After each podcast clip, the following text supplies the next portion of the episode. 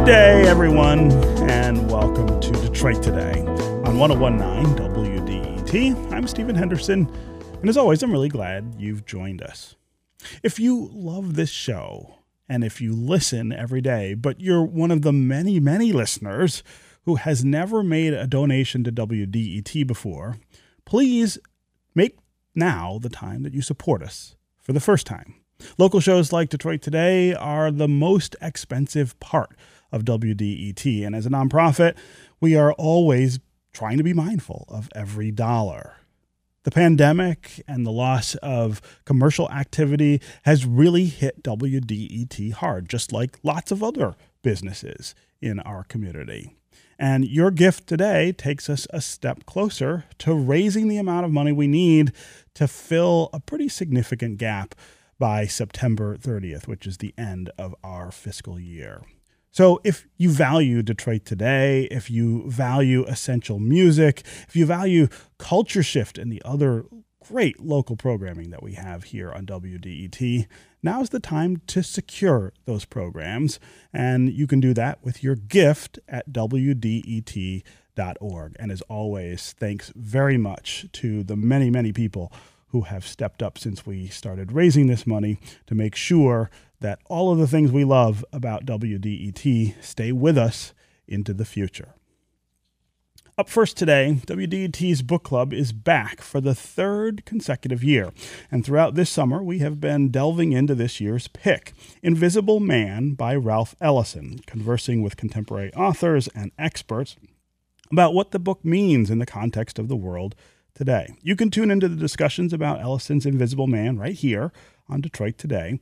You can also join the conversation online in our Facebook group called WDET Book Club. A lot of you have already started reading Ellison's novel, which was published in 1952 and won the National Book Award for Fiction the following year. It is considered one of the most formative works of the 20th century, and it's notable for Ellison's uncanny storytelling and the book's really candid discussions of race, identity, and ideology in American society. Ellison's probing of power and inequality has never felt more urgent or pertinent than it does right now. Today, we're going to talk with someone who thinks and writes a lot about social justice, about racism, politics, and power.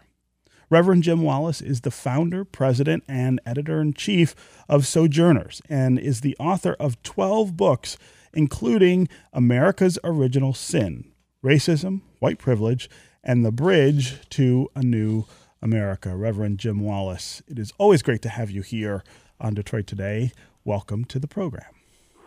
Well, it's wonderful to be here. And as you know, I'm a Detroit homeboy. It's my hometown. yes. I'm part of the Detroit diaspora. So your pitch just now worked with me, and I'm going to send a donation to WDET. Oh, that's if, wonderful. if after this you'd send me the appropriate information, I want to contribute to uh, your voice saying strong in Detroit because yeah. it's really necessary. Yeah, so Jim, of course. I'll I, help out. I really appreciate that, and all of us do here.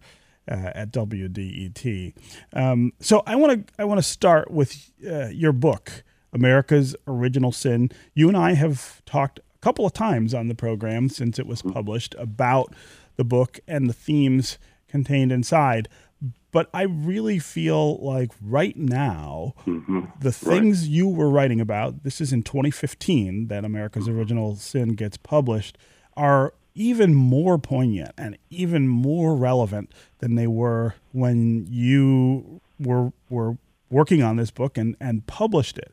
I, I would love to hear how you are taking in the events that we see right now uh, the protests in the streets, the attention to sure. systemic racism and police brutality, and and how you feel they reflect the mm-hmm. very things you were trying to get people to pay attention to 4 mm-hmm. years ago, five years ago.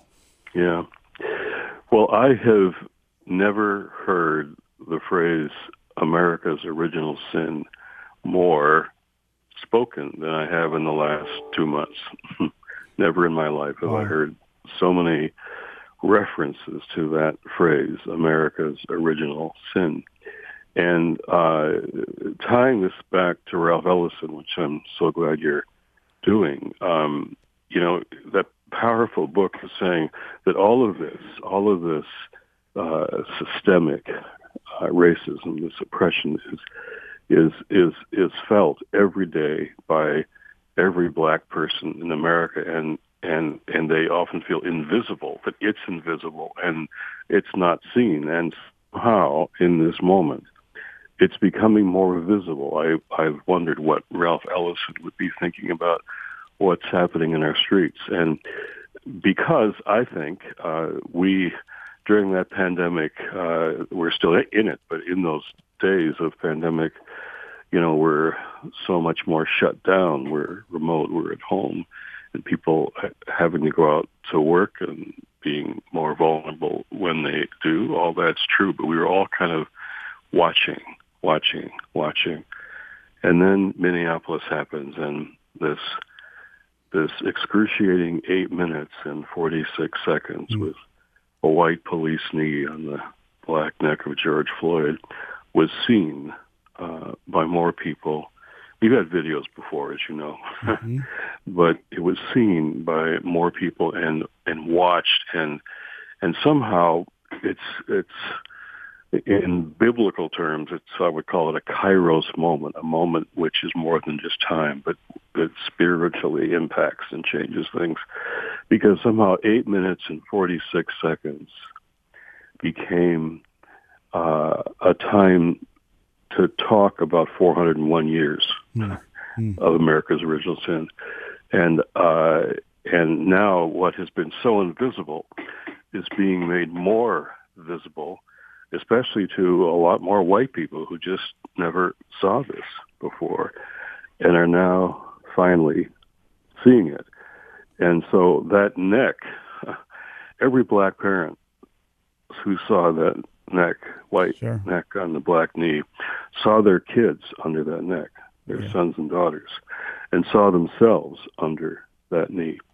But white parents, by and large, hadn't, didn't, and now they begin to listen and to understand how that neck is not just a neck, but a system, mm. uh, a culture, a habit, uh, a practice, uh, an idol, um, a sin, and in fact, America's original sin. He thought he would get away with it because that knee always gets away with it, but this time it didn't. So whether this moment uh, becomes a movement with the momentum to change systems and policies is now the task before us. But what was invisible, Ralph Ellison said so well, is becoming more visible. Mm. Uh, and COVID itself, COVID has laid bare, has verified, revealed what a lot of us have been trying to say for a long time of the of the deep inequities in our system in terms of how many more black people are getting sick than white people, how many more black people are dying. All the black staff members of mine have lost, all of them have lost uh, family mem- members and loved ones, all of them. Every black pastor has to deal with, with his congregation getting sick 301 times more than whites and dying 6 to 1. Uh, these are facts now that are verifiable, that we've seen that can't be denied anymore. So what does that mean? and about healthcare and about policing and about all these things that impact black lives so differently. And I learned this in Detroit, in my hometown, right. A long time ago when, um, uh, you know, I was trying to understand what was going on. I was a teenage kid and, you know, there was something very big, very wrong going on in my city, in my country, and nobody in my white church and school and neighborhood would talk about it we just would never be willing to talk about it with. There were just innocent teenage questions. And finally, I always tell young young people, follow your question. I mean, trust your questions and follow them mm-hmm. to wherever they ta- take you. So my took took me into what was called, as you know, the inner city, and and I took jobs alongside young young black men like like me, but they were black and I was white. I'm making money for college to go to Michigan State, and they're making money to support their families. And I, the more I worked alongside, got to know, listened to, became friends with people, I realized that we had born been born in Detroit, same city, but had grown up in literally different countries. Hmm. And so that was the beginning for me in Detroit of understanding uh, what was invisible in the media, in the narrative. Narrative was so painfully yeah. immediate and visible, not just for Ralph Ellison, but for all the young guys I was working with and their families who I got to meet. Yeah. So, so one of the things that I think is really striking about again this moment and the way that things from the past and things from the present are kind of converging is the cover of your book, uh, America's Original Sin, which depict it depicts the Edmund Pettus Bridge, the site of the civil rights movement's march from Selma to Montgomery yeah. and Bloody Sunday. And of course, this week, the country is mourning the loss of Congressman John Lewis. Uh, talk about just the again the the, the significance of yeah. all of these things being put back in front of us at, yeah. at, at this time. Well, uh, John Lewis is the only quote politician unquote that I ever let um, hold one of my babies, my kids. So we've got this picture uh, here. I'm looking at now of, of uh, John holding my son Luke, who just graduated from Haverford College, and uh, and uh, he tweeted about this when when John died. The, the the honor of being in the presence of that man. He was a mentor. He was an elder. He was a friend. He was a colleague. And I remember on the 50th anniversary of Bloody Sunday, there was this ceremony, and uh, you know, Barack Obama came and his the first family, and and, and John Lewis got to introduce uh, the president of the United States, the black president. He said, "I never thought I would be doing this." Right? then, uh, then, then Obama said uh, how honored he was to be just standing next to John Lewis, and then some of us got invited to, to, to march again up across that bridge with all the foot soldiers who were there. C.T. Vivian, who also just passed, yes. was right there. I was marching just by his side. He was still straight and tall you know, the way he stood up. and and John and people in walkers were there who were on that bridge on that bloody Sunday, who, or wheelchairs, still marching. And we got to the top of the bridge, and and I and I gave John, John I had this big hug. And it was just tears were just falling down my face. I looked at the looked at the at Selma in the country from the top of the bridge, and uh, here we are, here we were, and we had come so far, yet now we're fighting literally uh, some of those same battles, as John would say, over again. When there's there's just there's strategies, there's uh, work in process in place uh, to uh, suppress black votes hmm. in key states.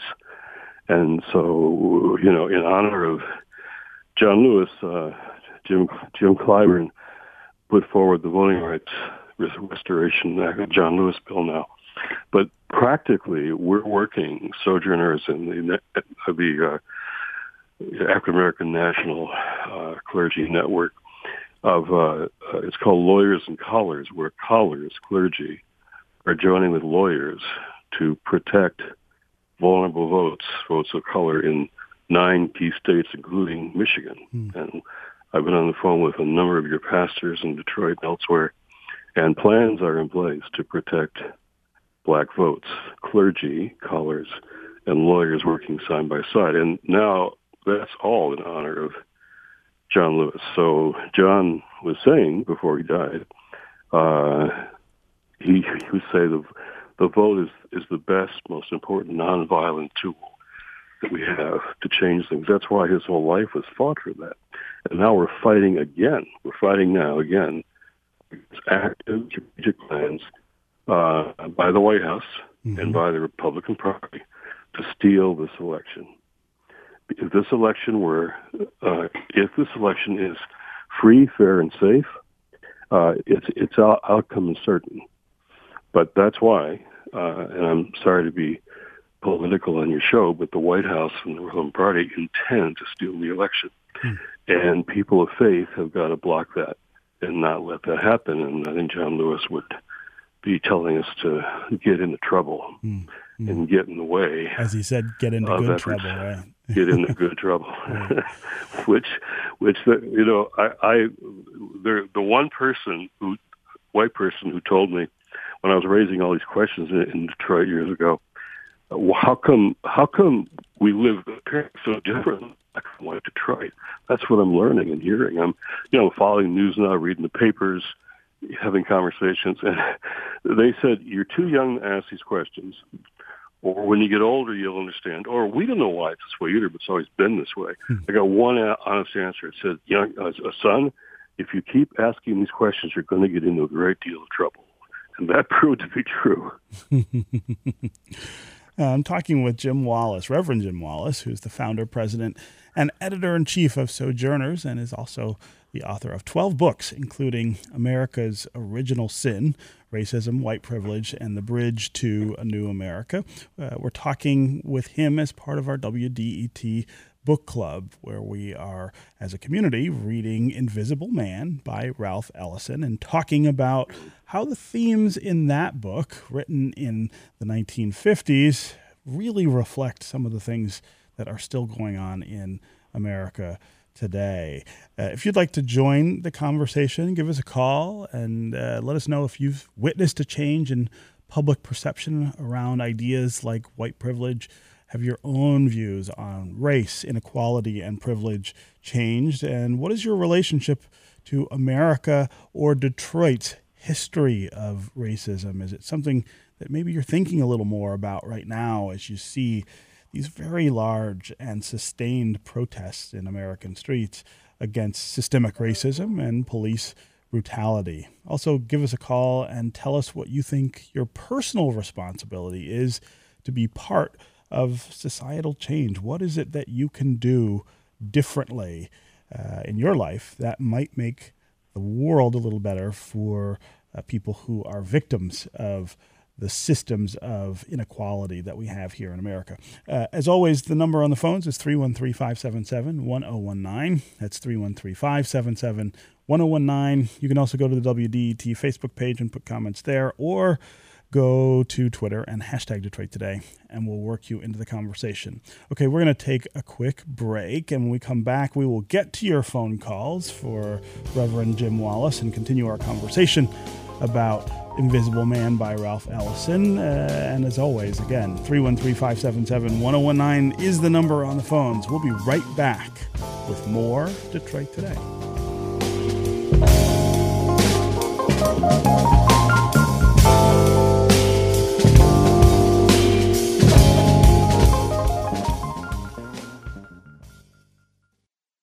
You've heard us talking about WDET's financial situation. Here's an update from WDET General Manager Mary Zatina. The cost to run WDET this fiscal year is $4.6 million. As of now, there's still $1.7 million left to raise before the fiscal year ends September 30th. 250 people stepped up to support WDET for the very first time during this crisis. And I'm asking all of you who have not given a gift of support yet to give your first gift now. Please know that your support is always deeply appreciated and is even more critical now. If you've never supported WDET before and you can afford to make a gift for those who cannot, I hope you will make a gift and encourage your friends and family to join Team DET. Now is the time to support WDET. Give online at WDET.org.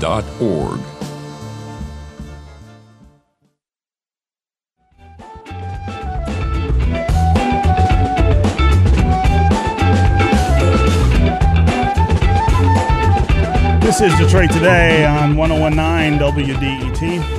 Stephen Henderson. And as always, thanks for tuning in. I'm talking with Reverend Jim Wallis, the founder, president, and editor in chief of Sojourners, also the author of the book America's Original Sin Racism, White Privilege, and the Bridge to a New America. We're talking with him as part of our WDET book club, where we are reading Invisible Man by Ralph Ellison, talking about the themes in that book, talking about how those themes are echoing in the conversations that we're having right now in America. If you want to join the conversation, again, 313 577 1019 is the number on the phones. You can also go to Facebook or Twitter, and uh, we'll try to work you into the conversation. Let's go to Brad in Shelby Township. Brad, welcome to the show. Hello. Hey, how are you? Good. You? Good. Good. Me too. Go ahead, Brad. Uh, yeah, I was at the uh, Blue Lives uh, Matter last night in Shelby Township. It was peaceful. Got a lot of support. Black Lives Matter managed. To, they had a counter protest, and they came by and they did their, you know, yelling and screaming thing, and a couple got arrested. But they're more of a nuisance out here than anything else. A bunch of high school kids laying out in the middle of the road. Somebody's going to get hurt. But, you know, as far as I'm concerned, that's on them. But uh, this will blow over. What will blow over, Brad? Uh, the Black Lives Matter movement. And what do you mean by that? Uh, they go around, but they go around bullying people and trying to intimidate people. Well, you know, people are just getting sick of it. Hmm. So-. So, Brad, there in Shelby Township, one of the things that people are upset about, and there are a lot of things I think on people's minds, is some of the stuff that the sheriff there, uh, the police chief, said about African Americans. What what do you make of those things? What what was that that uh, offends people? You don't think uh, saying things about black people, uh, racist things about black people? Well, it's a matter of perception, you know. Is I it? mean, from what I've seen, Black Lives Matter. If you look cockeyed at anybody, you're racist and a white supremacist. And with the governor we have in office, she's she's just running for VP. She couldn't care less about this state. Hmm. Hey, Well- Brad, could I could I ask you a question, Brad? Since you called and I was on the show here, can I ask you a question? Can you hear me? Yes, I can hear you. Great. Let me ask you a question. So I was a little league coach for uh, uh, 22 seasons. My two boys, 11 years, 22 seasons. I coached a lot of kids, black and white kids in Washington D.C. Every black kid I ever coached, uh, their their dad or mom would have the talk with them, the talk about how to behave and be careful and behave in the presence of a police officer, a white police officer, how they should be careful and behave.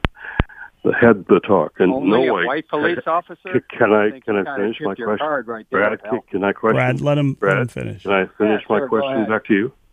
Yeah. Uh, no white parents ever had that talk with their How do you know? kids um, uh, because I know, Brad. you're, Brad, you're going on there. you're going to have a conversation, you got to listen, Brad. Sure. Go ahead. Okay, Okay, I'm trying to.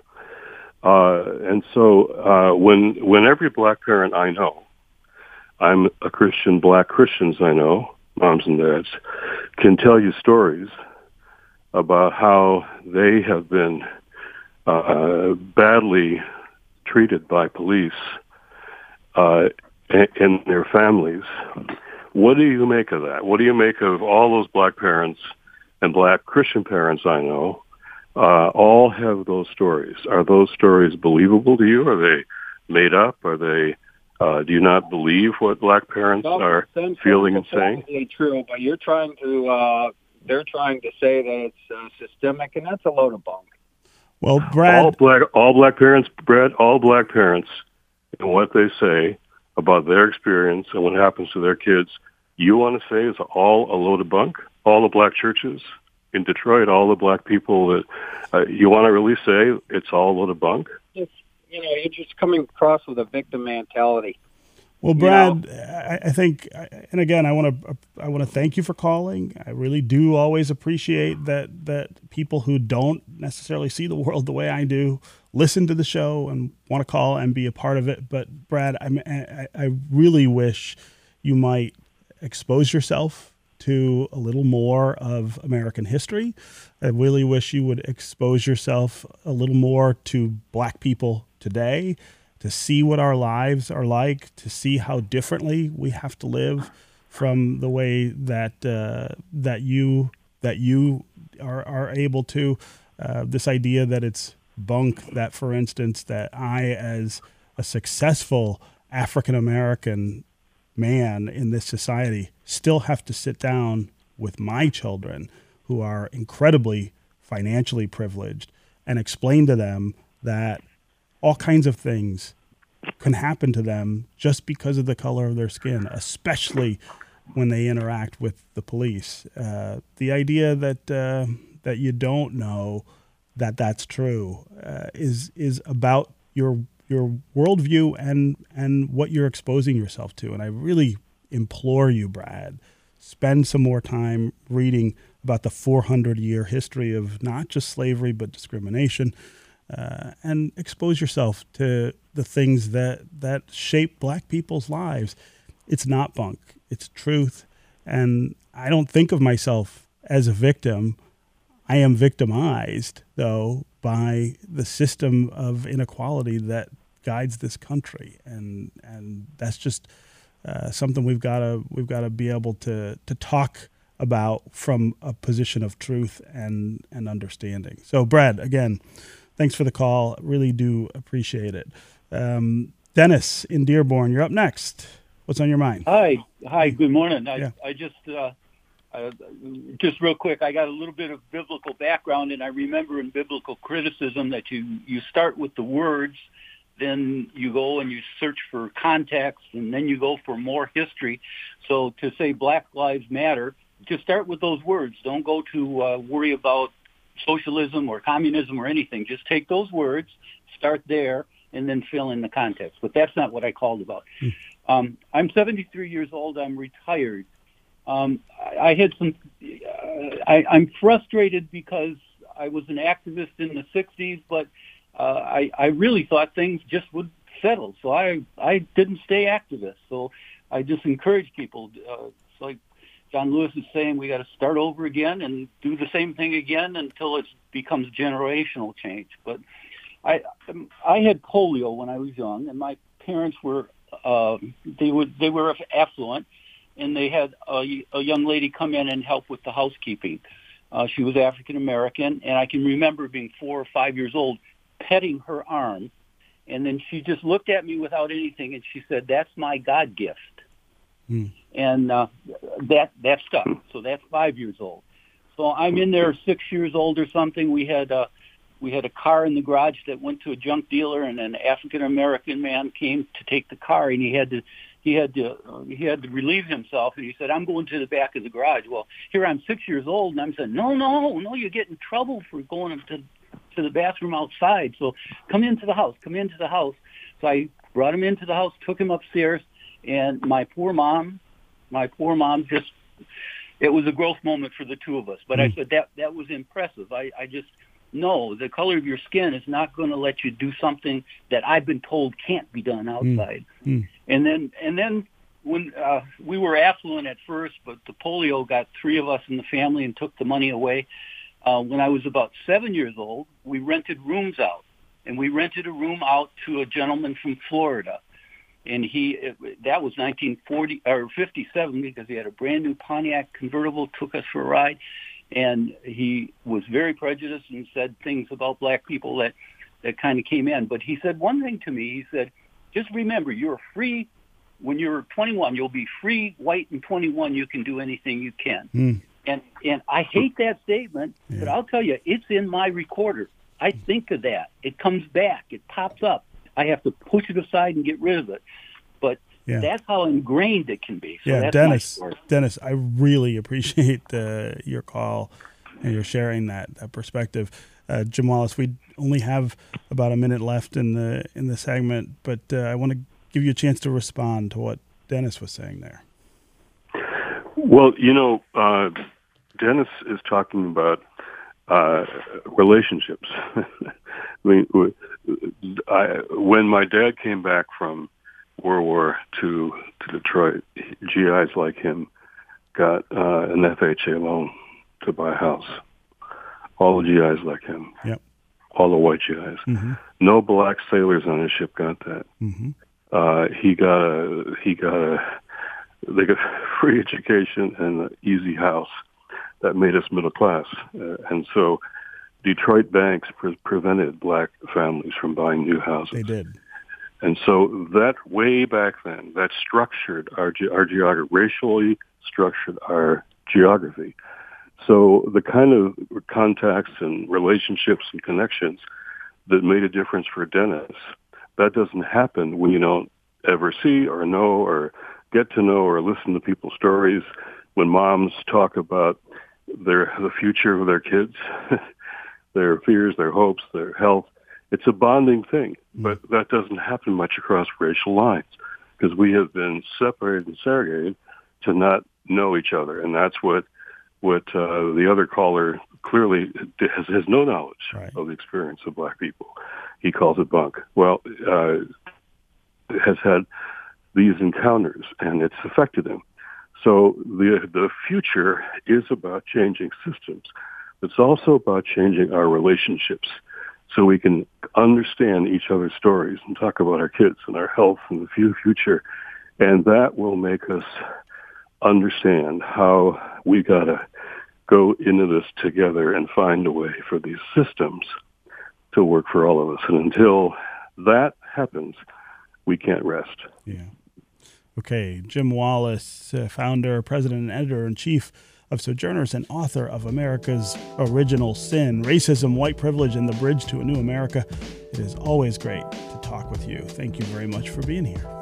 Love to come back to Detroit like this. I love it. Yes, yes. always wonderful to have you come home. Yeah, that's for sure. Okay. Thank you. All right. We're going to take another quick break. And when we come back, we are going to talk with Congresswoman Rashida Tlaib about her campaign for reelection. Next Tuesday is the Democratic primary. She has a tough race. We'll hear why she is seeking another two years in Congress. Stay with us on Detroit Today.